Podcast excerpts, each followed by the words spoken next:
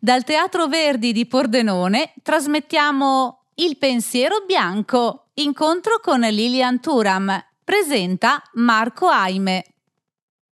Permettetemi di ringraziare subito il partner di questo evento che è Credit Agricole Friuladria, che è da sempre al fianco di Pordenone Legge. Sono davvero molto felice di poter dare il benvenuto al festival. Uh, per un libro preziosissimo che è uscito da pochissimo per AD, Il pensiero bianco, e lo invito sul palco e voi che siete qui e tutti quelli che ci seguono online in diretta, insomma, diamogli un grande benvenuto, Lilian Turan. Grazie mille. Grazie di essere qui, può accomodarsi sì, al centro e io ringrazio moltissimo davvero e vi chiedo un grande applauso per Marco Aime che eh, dialogherà, converserà con, eh, con Lilian Turam. Ringrazio Lorena Bottan che ci darà una mano se servirà per la traduzione. Il pensiero bianco, grazie, grazie davvero di essere qui a Pordenone Legge con noi oggi. Grazie a tutti voi, buon incontro.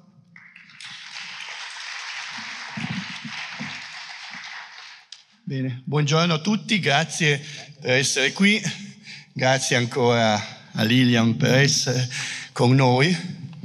E non è, credo non sia il caso di presentare Lilian Turam, lo conoscete tutti. E eh, siamo qui a parlare di questo ultimo libro uscito da pochissimo, dove fa veramente un, un, grosso passo avanti sulle sue riflessioni sul razzismo che erano già iniziate con i testi precedenti, ma eh, questa volta prova un po' a capovolgere la prospettiva. Non parliamo solo dalla parte di chi ha subito, ma proviamo a ragionare invece su che cosa vuol dire essere bianchi e non solo uh, essere neri. No? E qui infatti Lilian tu affronti un problema che va al di là solo delle manifestazioni esterne di razzismo, cioè cerchi di andare alla radice eh, della questione in quello che tu chiami pensiero bianco, che non è solo dei razzisti, perché c'è anche un discorso di genere, do, uomini, donne, e in questo pensiero bianco almeno ci siamo un po' dentro tutti, noi bianchi. Allora, prima di tutto, buongiorno perché non ho detto buongiorno e quando non ho detto buongiorno è sempre come c'era la mia mamma dietro dicendo hai detto buongiorno? Allora buongiorno. La signora che è qua, la signora che è qua vicino a me normalmente deve tradurre in... Io devo parlare francese e lei traduce in italiano però mi fa strana di parlare francese davanti agli italiani. Allora sì, qualche volta faccio fatica a esprimermi in italiano, mi aiuta, ok? E se nessuno capisce, alza la mano e dire guarda Turame che non si capisce il tuo italiano. Allora, io sono molto felice di essere qua e devo dire che sono molto felice che il libro uh, esiste in italiano perché per me è un libro molto importante perché mh, tante volte la gente pensa che il razzismo è, è, una cosa naturale, pensano che è molto difficile parlare del razzismo e penso che non è difficile, è soltanto dire alla gente guardate che purtroppo siamo il frutto della storia e tante volte abbiamo dei pensieri, tante volte abbiamo dei, delle maniere di fare dovuto a un passato che non sappiamo. Allora questo libro era per dire guardate, c'è una storia del razzismo, c'è questa cosa che si chiama, che lo chiamo il pensiero bianco e dico spesso che il pensiero bianco non è soltanto il pensiero dei bianchi, il pensiero bianco è il pensiero purtroppo che dice che mh, ci sono delle identità legate al colore della pelle.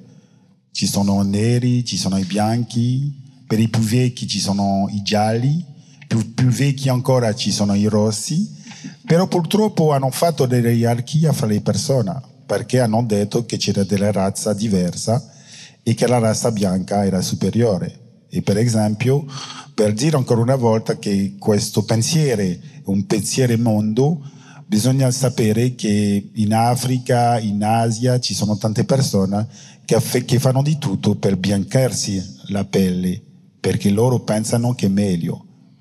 E ancora una volta è dovuta a una storia che dobbiamo capire, perché se vogliamo uscire di questo razzismo, ancora una volta dobbiamo capire e togliere queste maschere che la storia ha messo.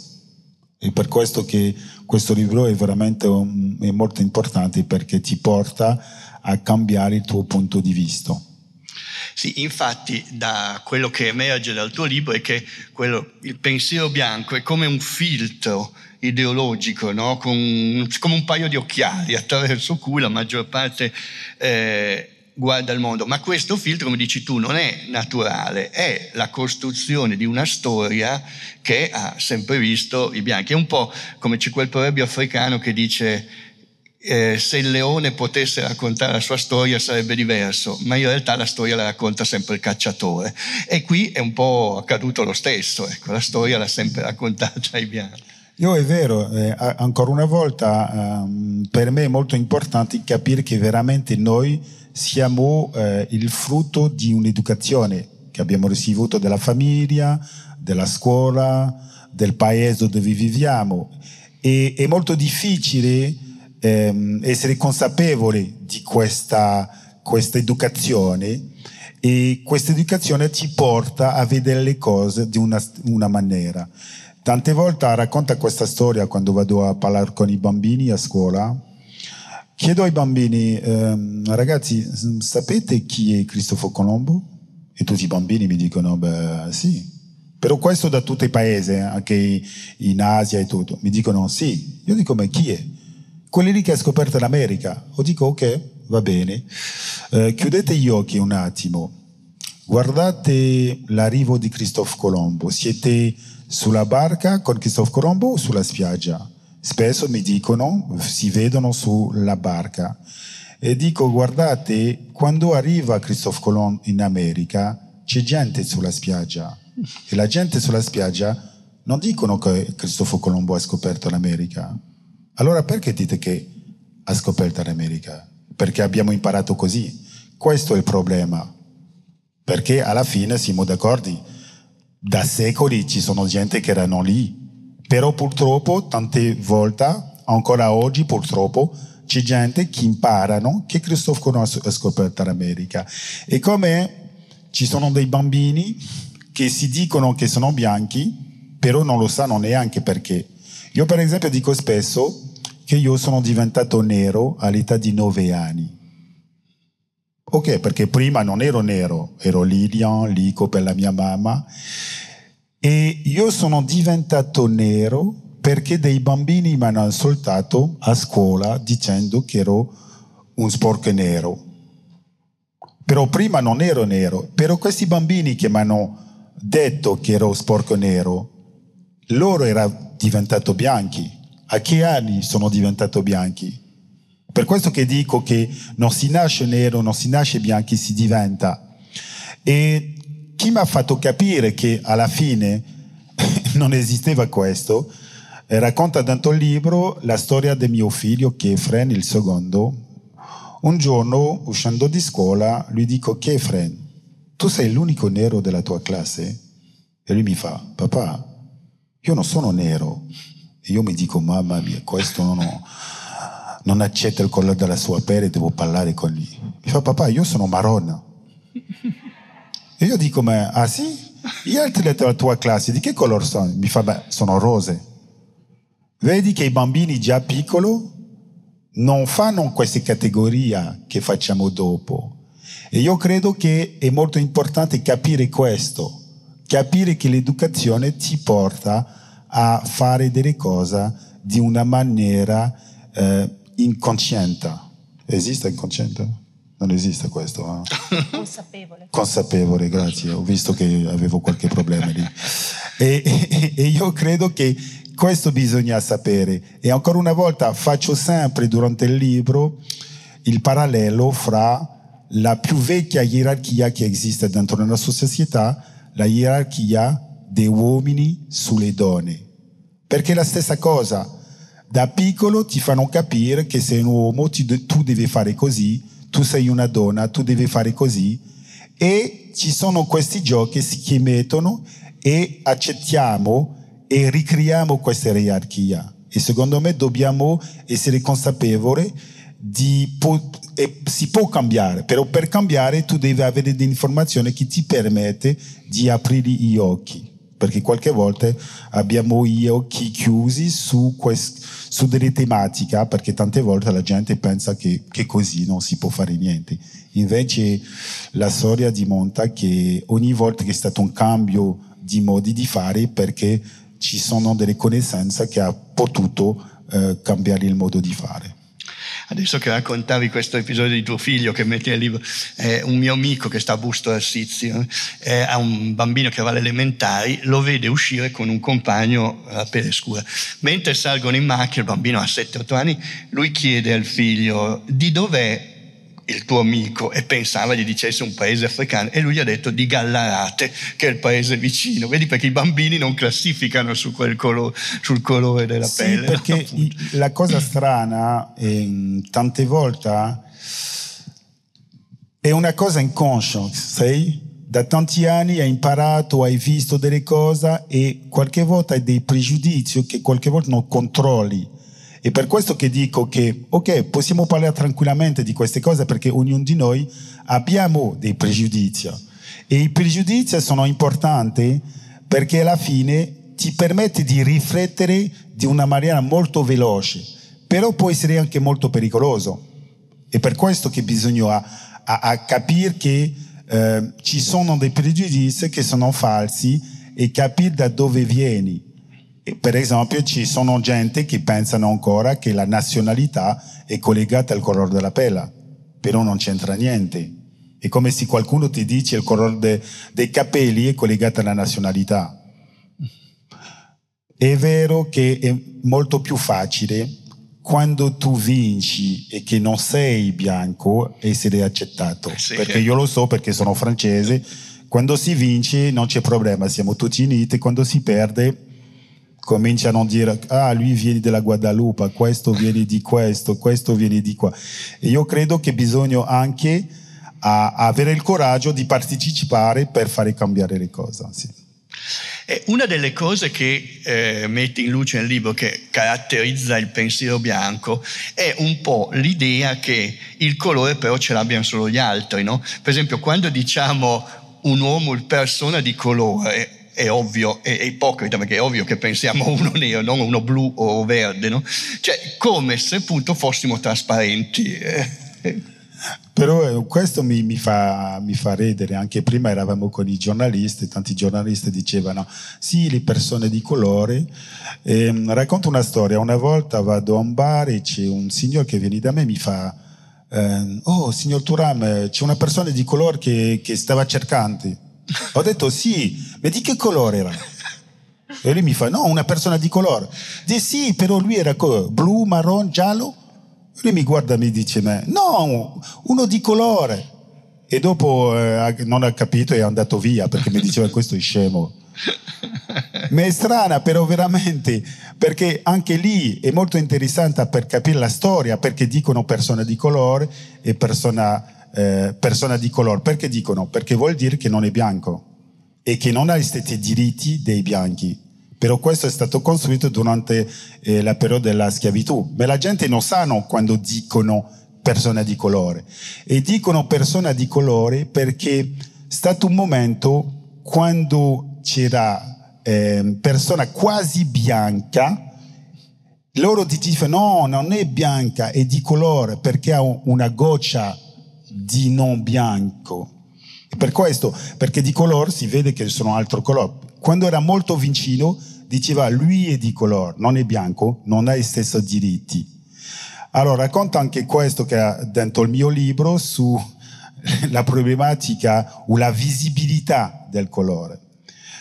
Uh, io spesso, soprattutto la sera, um, ci penso a come spiegare il razzismo di una maniera intelligente per fare capire che ognuno di noi abbiamo dei pregiudizi. stavo pensando una cosa e, mh, con mia, mia moglie, io dico a mia moglie, credo che c'è un problema perché le persone bianche non sanno che sono bianchi. La mia moglie mi dice, ma che stai dicendo? I bianchi sanno che sono bianchi, no? Io dico, no, io credo di no. Dai, proviamo. Chiamo un amico d'infanzia che è veramente un fratello, si chiama Frank. Anche su, sul libro ho messo Pierre, però alla fine si chiama Frank.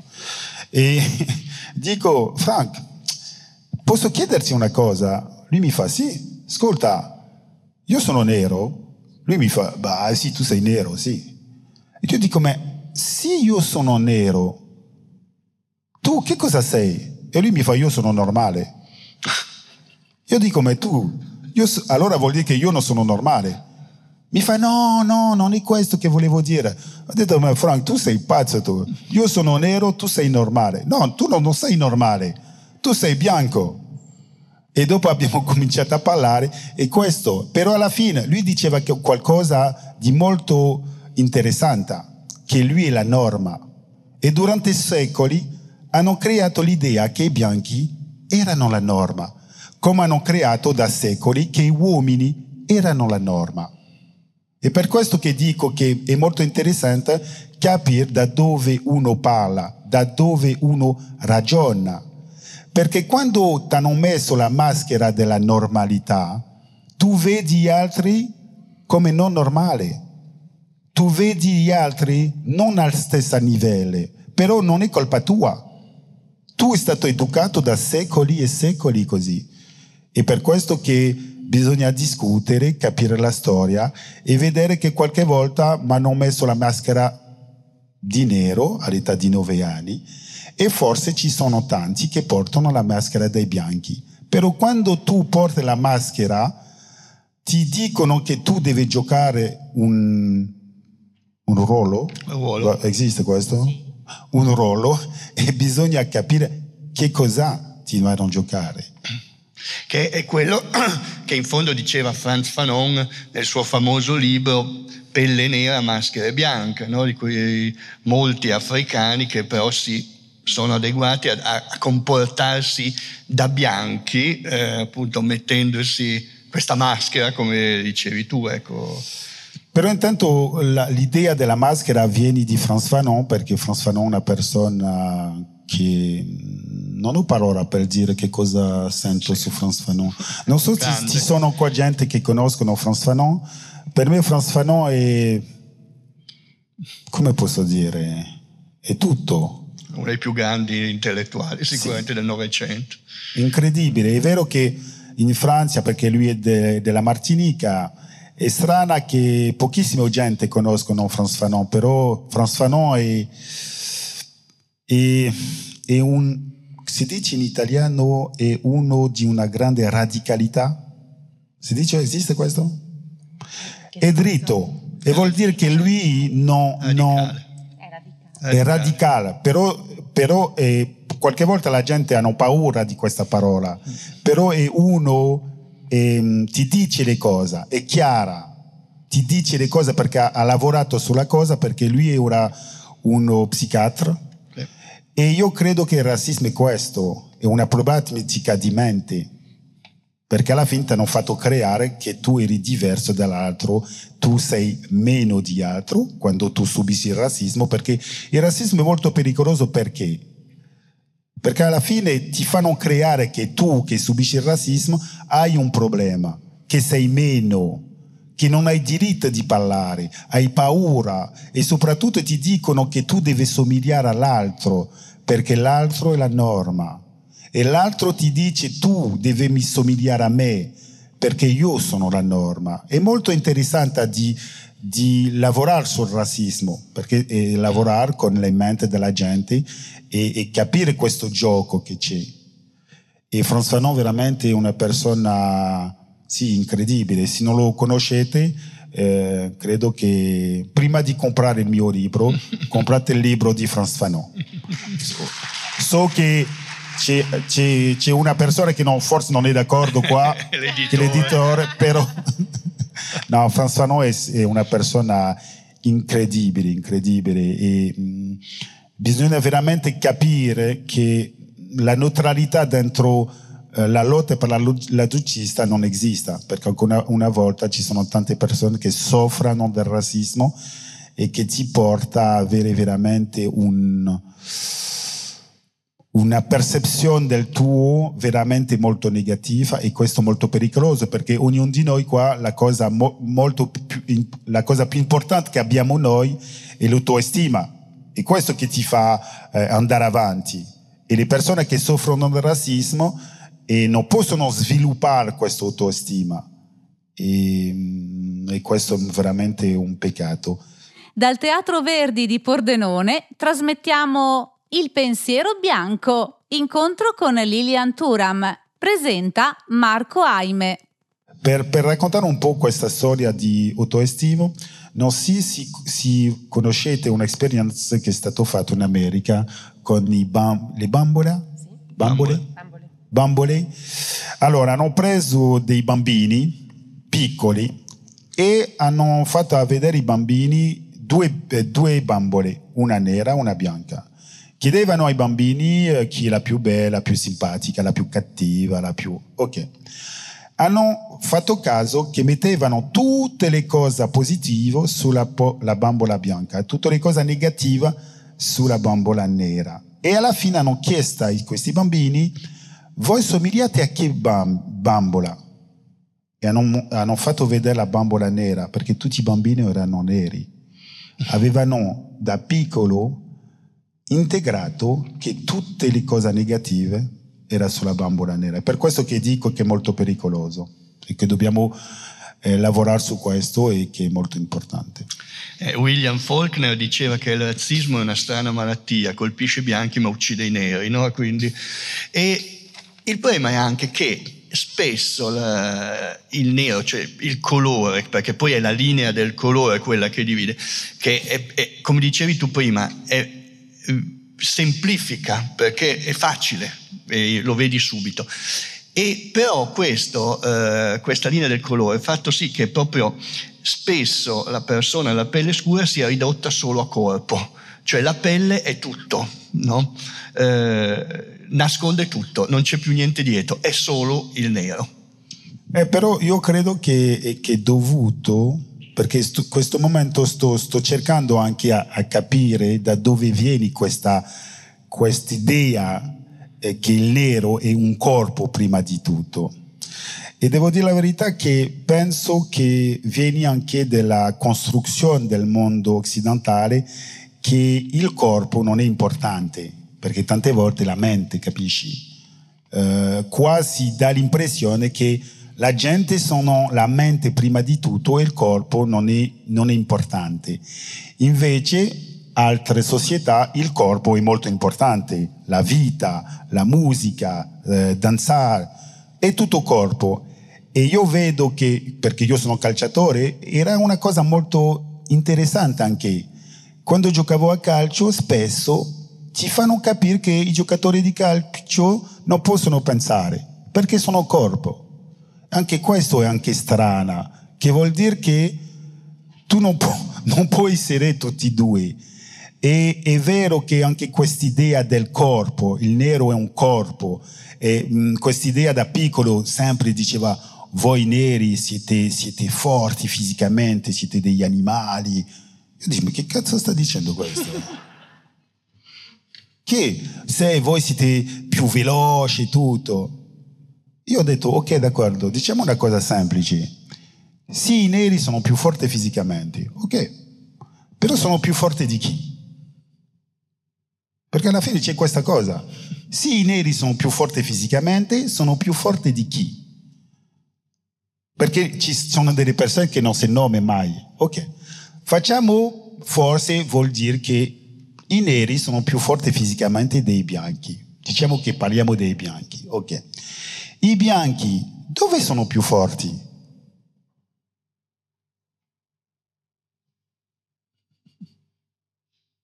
È strana, no? Però io penso che so la risposta, perché quando c'è il corpo c'è la mente. Allora vuol dire che i bianchi sono più forti con la mente. Però io sono cresciuto dentro questo mondo. Sapete una cosa? Io sono andato da, da amici qualche giorno fa in Italia è stata una discussione eh, sul mio libro e mi diceva sì, però Lilian ci sono delle cose che sono vere. Gli ho detto che cosa sono vere sui neri e bianchi. Per esempio, per notare, oh, guarda, i neri non sanno nuotare bene, guarda, non sono il campione eh, di, di nuoto, neri. Ho detto sì, secondo te perché? Eh, ma lei mi ha detto perché i bacini dei neri sono diversi per questo. Ho detto sì. Allora gli ho detto io ho un'altra spiegazione. Forse la maggior parte dei neri vivono in Africa e per imparare a nuotare tu devi avere delle piscine. Forse perché non ci sono neri tanti che vanno a nuotare forse non ci sono campioni. E lei mi fa sì, però ci sono neri in, in America, in Francia. Gli ho detto sì, però la maggior parte dei neri non vanno a fare piscina perché non hanno visto un altro, allora vanno a fare calcio, basket, football americano, c'è anche una cosa culturale. E gli ho detto guarda che in Francia ci sono già stati dei neri campioni di nuoto. E per questo che dico che qualche volta c'è gente che ti danno delle spiegazioni incredibili e loro sono sicuro che è vero. E per questo che dico che quando comincia a parlare, a spiegare, a dare informazioni, la gente ehm, la, ti porta un cambio perché tu capisci che sono dei pregiudizi che non hanno senso. Sì, e infatti questa idea del nero come corpo, no? Tu giustamente noti una cosa che mi ha colpito, che è vero che nei supermercati molti addetti alla sicurezza sono neri, sì. no? perché così sembra che ti mettano più paura, ecco, no? non ci provi a rubare qualcosa perché ti fa paura. Ecco. Sì, però è stata un'invenzione anche durante i secoli della schiavitù, della colonizzazione. Allora, bisogna capire, per esempio, io sono della Guadalupe quando si parla della Guadalupe, della schiavitù, bisogna capire che l'80% delle persone che vivono sull'isola erano schiavi. E se tu sei 20%, l'unico modo per tenere le persone in schiavitù è per la violenza. Beh sì, perché sennò intanto la gente si, ti, ti, ti picchiano. Allora, lo, la violenza è per dire che è giusto violentare la gente, tu construi l'idea che loro sono pericolosi. E, è vero che anche quando ero giovani, eh, guarda che si giocava fra di noi, perché noi sapevamo benissimo che quando sei giovane, nero, la maggior parte dei giovani bianchi della tua età hanno paura. Tu vieni a tre, sembra che sei dieci. e questo è hanno creato questa paura, l'uomo nero fa paura e esiste ancora oggi. E per questo che alla fine anche in Francia, da tutte le parti, ti mettono uno così e tu pensi che la gente già non paura. Sì, infatti fin da bambini c'è la paura, ti metto se stai, fai cattivo, l'uomo nero ti porta via, ma poi anche il nero se pensi quando noi diciamo lavoro nero, mercato nero, borsa, è sempre negativo, no? tutto ciò che è nero è sempre associato al negativo per noi. Io mi ricordo quando ero giocatore in Italia all'inizio, si diceva questa storia de, dell'uomo nero, io dicevo basta dire questo a questi bambini. Io. E dopo hanno paura di me. E dopo c'è uno che mi ricorda una volta mi fa, io mi sono incazzato nero. Io ho detto, guarda, tu ti sei incazzato però non nero, per, per favore, lasciatemi stare con questi vostri sempre nero. No, ma anche questo è interessante perché è dovuto anche lì a veramente una visione del mondo. E spesso, come eh, in Europa, eh, ancora adesso, eh, la gente sono molto credente e la gente non, non sanno spesso perché hanno un'immagine negativa del nero. Perché è stato un momento della storia, hanno detto che il figlio di Noè che ha visto Noè nudo, Noè ha detto guardate, tu sarai lo schiavo dei tuoi fratelli. E hanno, all'inizio la Bibbia non c'è colore, eh? però hanno inventato che questo qua è diventato nero e i suoi capelli sono diventati ricci. Ricci. ricci. E è diventato dopo una lettura biblica della maledizione dei neri. E forse la gente non lo sanno, però è stato inventato per dire che è normale che i neri sia, so, sono schiavi, perché è una volontà divina. E per questo che dico che è molto interessante di capire la storia, per capire come hanno creato questa divisione fra le persone sull'idea che erano di colore diverse, di mondo diverse. Sapete che pochissimo, pochissimo tempo fa, per esempio, ehm, la prima guerra mondiale, quando, prima, sì, quando c'era un bianco, un nero che erano um, blessé, blessé, feriti. feriti, poteva, un nero non poteva dare sangue a un bianco. C'era questa idea che il sangue del nero e bianco non andava, non andava bene. Spero che, spero che voi sapete che si può oggi. Eh? ok. Matteo, c'è Matteo, mio amico qua. Matteo, se tu sei ferito, io ti do il mio sangue. Tu lo sai. Tra l'altro, ecco, a proposito di questa visione no, del neo come corpo, eh, ricordo nel, quando uscito il tuo primo libro, no, Le mie stelle nere, in cui c'è una raccolta di personaggi. E molti amici che l'hanno letto, per esempio, si erano stupiti, perché anche qui, no, come c'è nessuno o pochissimi pensano per esempio che Pushkin o Dumas erano scuri di pelle. Il padre della letteratura russa era figlio di una principessa etiope, o Dumas, autore francese notissimo, però facciamo finta di non vederlo, ecco, non lo, non lo, non lo diciamo quasi questo. No, è vero che mh, ancora una volta ho fatto questo libro perché eh, la maggior parte della gente, quando ero giocatore, eh, chiedevo conosci la storia dei neri? La prima volta che hai sentito parlare dei neri dentro la storia e loro mi dicevano sempre la schiavitù.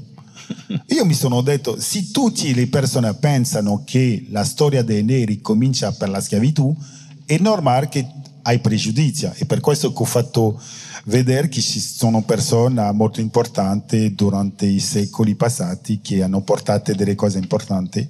Ma la cosa che è molto interessante e che veramente mi, mi, mi interpella, stiamo parlando di Pushkin, stiamo parlando di Duma. Loro non sono nero perché alla fine hanno genitori bianco, nero, e la cosa strana, anche quando sei meticcia, ti dicono che sei nero. Ma sai perché ti dicono che sei nero? Per dirti che non sei bianco. Perché alla fine, uno che ha un papà bianco o una mamma nera, può scegliere no. La società ti dice no, tu non scegli, tu sei nero.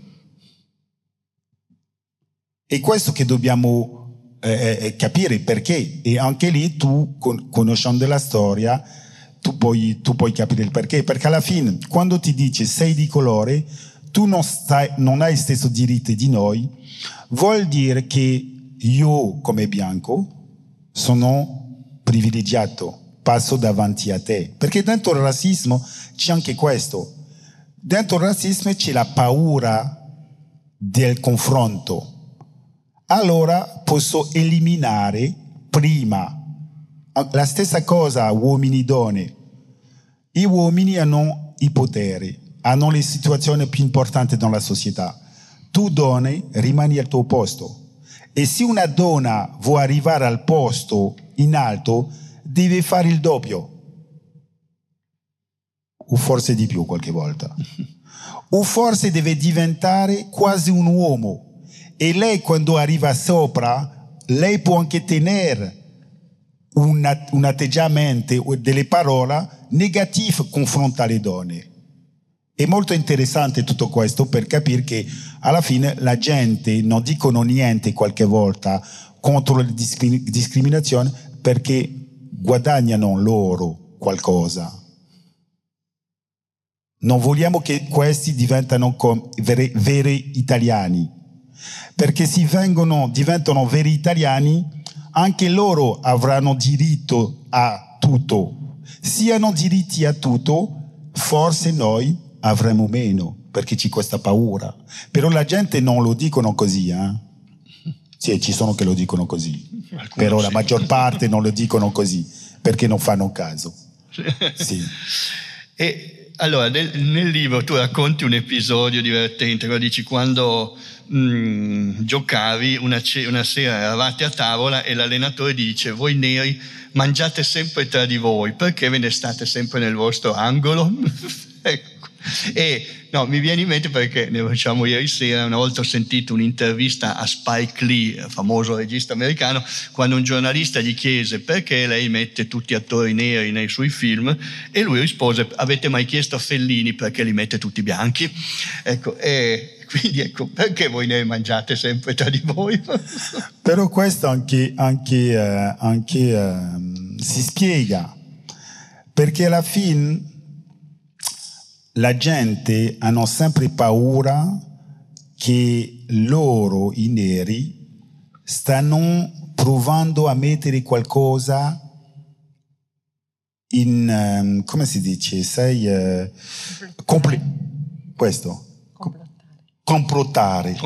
C'è anche questo gioco, quando vedi due, oh, che cosa state confrontando? Gli stai dicendo tu? è vero, e questo allenatore l'avevo detto, gli ho detto, ma è strana che lei viene da noi per dire i neri mangiate insieme. Siete andati da loro per dire perché i bianchi mangiano insieme? E lui state zitto e è andato via. È per questo che dico che spesso, invece di vedere le persone che mangiano insieme perché eh, stanno nello stesso paese, amano la musica, non lo so, sono amici, no, loro vedono soltanto il colore. È per questo che dico che bisogna veramente riflettere per capire che questo è dovuto a una storia, non è naturale.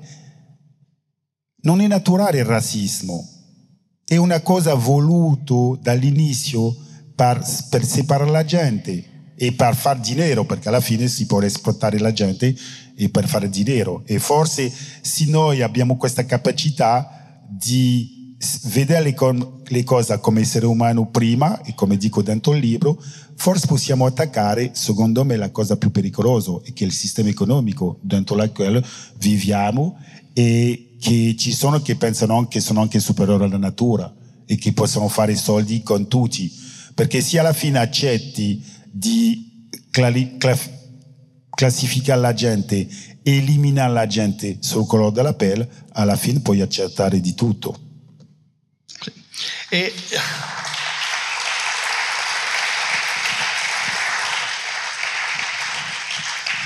Tu nel libro parli di questa iniziativa, movimento Si Noir parler con le Blanc, no? Cioè, se i neri parlassero come i bianchi, no? So, leggo due alcune frasi, provare a rovesciare, tipo... Eh, non ho niente contro i bianchi, la figlia della mia portinaia ne ha pure sposato uno. Oppure, sai che c'è un altro bianco come te in ufficio al terzo piano, dovreste conoscervi. Ecco, non succede, però provando a, a, a capovolgere davvero fa un effetto strano, no? Queste no, cose. Sì, perché io per esempio um, una volta ero um, in Sudafrica, prendo l'aereo per Parigi e mm, c'è una cosa, sai, quando si parla sull'aereo dicendo eh, potete guardare i film, eh, c'è un, free, un, film africano in lingua originale.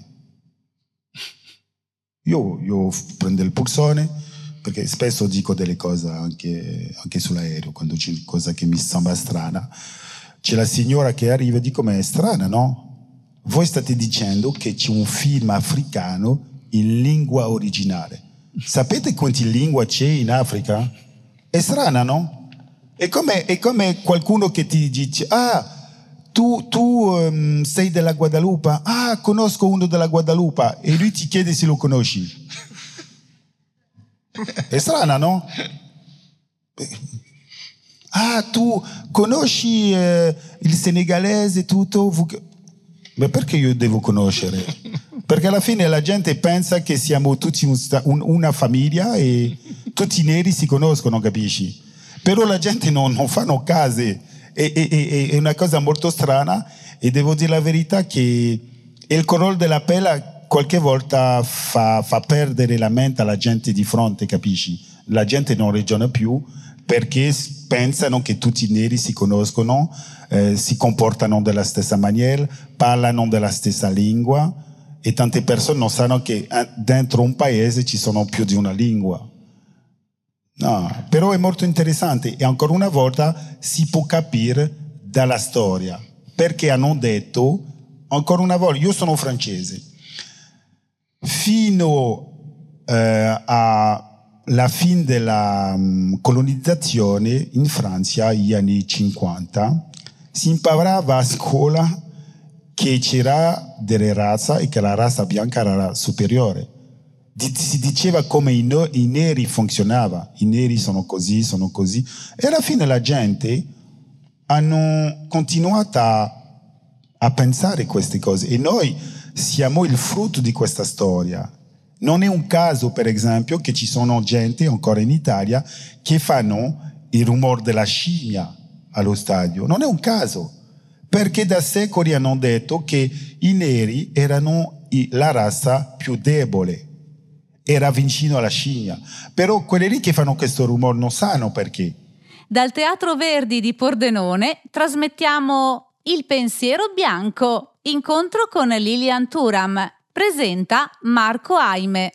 Però e, e, c'è una storia proprio che bisogna conoscere e spie- si spiega anche perché tante gente non dicono niente, perché per loro non, non, non è il loro problema, capisci? E loro sono, pensano che sono neutra, però la neutralità non esiste.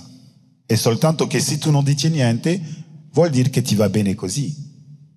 E perché tu non dici niente? Perché tu non sei collegato con la persona che non ha il colore della pelle come te, perché è il suo problema, non tuo. Perché, perché non è tuo problema? Perché non è come me. Però perché non è come te? È molto interessante tutte queste cose e soprattutto dopo, quando una persona è aggredito, alla fine la società ti chiede di cercare la soluzione tu perché loro sono convinti, come hai detto, che il razzismo è la problematica di quelle lì che subisci. Il contrario. Il sexismo è la problematica dei uomini. Hai capito? Per, perché sono gli uomini che hanno dei problemi e che bisogna educare gli uomini per cambiare. E come dice tanto il libro, c'è James Baldwin che dice una cosa che per me è vero, che forse per voi dà interpella, la problematica del razzismo non è la problematica dei neri. E quando dico questo, la gente qualche volta dicono, però tutti i paesi sono razzisti. Non è vero. Non è vero. C'è tanta gente che mi dicono, sì, no, il razzismo è l'idea che ci sono delle razze e che c'è una razza superiore. Questo è stata un'invenzione del mondo occidentale. Il fatto che c'è problematica fra il nord e il sud, un paese all'altro, non è razzismo, un'altra cosa, perché alla fine si melangia tutto, capisci? E dobbiamo veramente eh, dividere le cose per capire che non funzionano della stessa maniera. Tu parli spesso nel tuo libro, parli molto del problema del colonialismo che è fondamentale per capire tutte queste cose, però è anche vero, come dici verso la fine, che molti eh, riconoscono, e su questo noi italiani siamo molto bravi, mh, mm, i crimini del colonialismo, però è come dire sì, però io non c'entro. Probabilmente tu non c'entri direttamente, però qualche vantaggio l'abbiamo ottenuto però dal colonialismo, anche se non direttamente. Su questo si pensa poco. Ecco. Allora, per me, ancora una volta, siamo il frutto della storia, ok? C'è una, un, diciamo, una linea che non puoi eh, cancellare. Bisogna capire che questa storia ti porta ad avere un modo di vedere il mondo di una stessa maniera. L'unica cosa che mi piacerebbe è che la gente pensa così, dicendo, ok, che cosa possiamo capire? Io sono francese e forse in Italia è molto più facile parlare della colonizzazione, perché alla fine... Eh, non lo so, non sono italiano. Se ne parla poco, no, ah, sì? facciamo finta di niente. Non è mai esistito. Ok, va bene. uh, in Francia è molto difficile perché in Francia l'idea della Francia io sono francese, do un po' l'idea che penso che, perché alla fine forse mi sbaglio, l'idea della Francia è che noi siamo la luce del mondo, capisci? Gli altri sono un buio, noi abbiamo una luce e facciamo vedere come si fa. Però non, non va con la storia vera francese, perché la colonizzazione è alla fine ha ammazzato tanta gente, ha rubato tante cose e in Francia la gente non vuole uh, essere confrontata con questa storia. E oggi in Francia, la popolazione francese, ci sono tanti bambini che hanno delle origini di altri paesi e che parlano di questa storia che dà fastidio, però sono sicuro che alla fine darà una cosa più intelligente perché ancora una volta ci sono dei punti di vista diversi e cre- va a creare qualcosa di nuovo e di più intelligente. E oggi in Francia ci sono tante persone che non vogliono discutere di questo perché pensano che quando tu discuti della, della colonizzazione, della schiavitù, vuol dire che non ami la Francia. Per me è il contrario, perché alla fine quando ami una persona, tu parli tranquillamente con la persona e tu puoi dire alla persona di cose che non va. Per me questo è vero amore.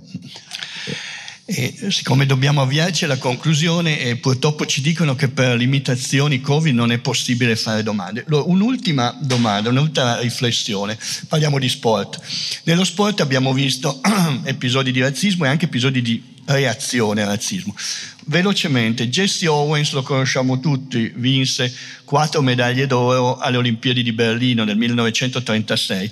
Spesso si sente raccontare che Hitler si rifiutò di stringere la mano non, no, non spettava Hitler, ma in realtà il ministro dello sport nazista strinse quattro volte la mano a Owens. Quello che pochi raccontano è che quando tornò negli Stati Uniti fu l'unico atleta a non essere ricevuto alla Casa Bianca. Non è mai stato visto, quindi era più discriminato nel suo paese. Invece un, un episodio che i diversamente giovani come me se lo ricordano, ma tutti abbiamo conosciuto, il famoso episodio del, delle Olimpiadi del Messico 68, il podio dei 200 metri, quando Smith e Carlos alzarono il, il pugno guantato e tutti ci ricordiamo eh, i due atleti che vennero squalificati a vita, gli venne tolto il record mondiale, medaglia d'oro. Pochi si ricordano di Peter Norman, forse vale la pena di dire qualcosa su questo uomo. Allora, questo è molto importante perché è vero che spesso per avanzare contro il razzismo la gente dimentica che dobbiamo farlo insieme e qual sia il colore della tua pelle, qual sia la, tua religione. E è vero questo atleta dell'Australia, um, come si dice? Australia. Australia, e lui che ha dato anche i guanti a questi due atleti americani e anche lui è stato squalificato, perché alla fine quando tu dici le cose, quando tu lot, lot, lot, lotti per l'eguaglianza, tante volte la gente non ti capiscono, ti, ti capiscono dopo, anni dopo, però sul momento tu vieni a disturbare la società perché ci sono discriminazioni, tu, tu dici no, non è giusto così. Come non è giusto così? Ok, allora tu fuori e anche, come hai detto, hanno tolto le medaglie a questi due atleti americani e credo che pochissimo tempo fa l'hanno, sì. l'hanno messo a un, un più, al livello più alto degli atleti in America, perché la società cambia e per questo dico che non, avere, non bisogna avere paura di denunciare le cose, anche se la maggior parte della gente non capiscono, anche perché alla fine è sempre una minoranza che fa cambiare la, le società, sempre. E come ho detto, tu stai parlando di questa, questo periodo, anche quando c'è Martin Luther King che, mm, che fa questa cosa molto famosa, Have a Dream, però c'è, ta- c'è tanti di tutti i colori, eh?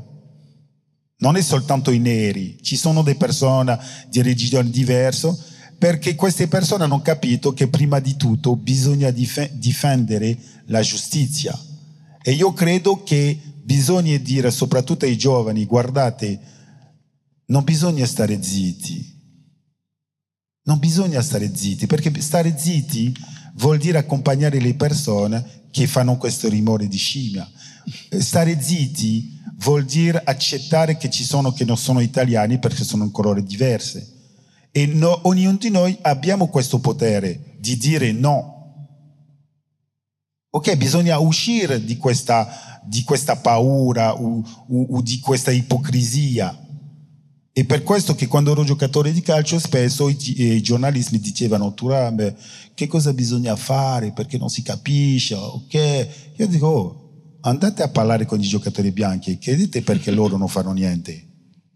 Perché sono loro che possono partecipare e dire una voce e questa voce sarà più forte, più forte della mia. Perché la cosa che faccio io è molto facile. Perché io faccio questo perché penso, penso anche al bambino che ero, penso anche ai miei figli, penso anche alla mia famiglia e per me è normale fare queste cose perché voglio che la società cambia perché non è giusto essere giudicato sul colore della pelle, non c'entra. È come se uno era giudicato sul colore ancora dei suoi occhi. Non ha senso. Però per me è facile di farlo perché ho, ho, ho j'ai subi ça? Subito. Ho subito questo e non mi piacerebbe che i miei figli eh, subisce queste cose. E per questo che dico che eh, si può guadagnare tempo se ognuno di noi capiamo che abbiamo un ruolo da fare. E io sono sicuro che si guadagna tempo. Grazie mille Lilian. Il pensiero bianco, Lilian Turam. Grazie per aver ascoltato la radio di Pordenone Legge. Tra poco in onda un altro incontro. Resta sintonizzato.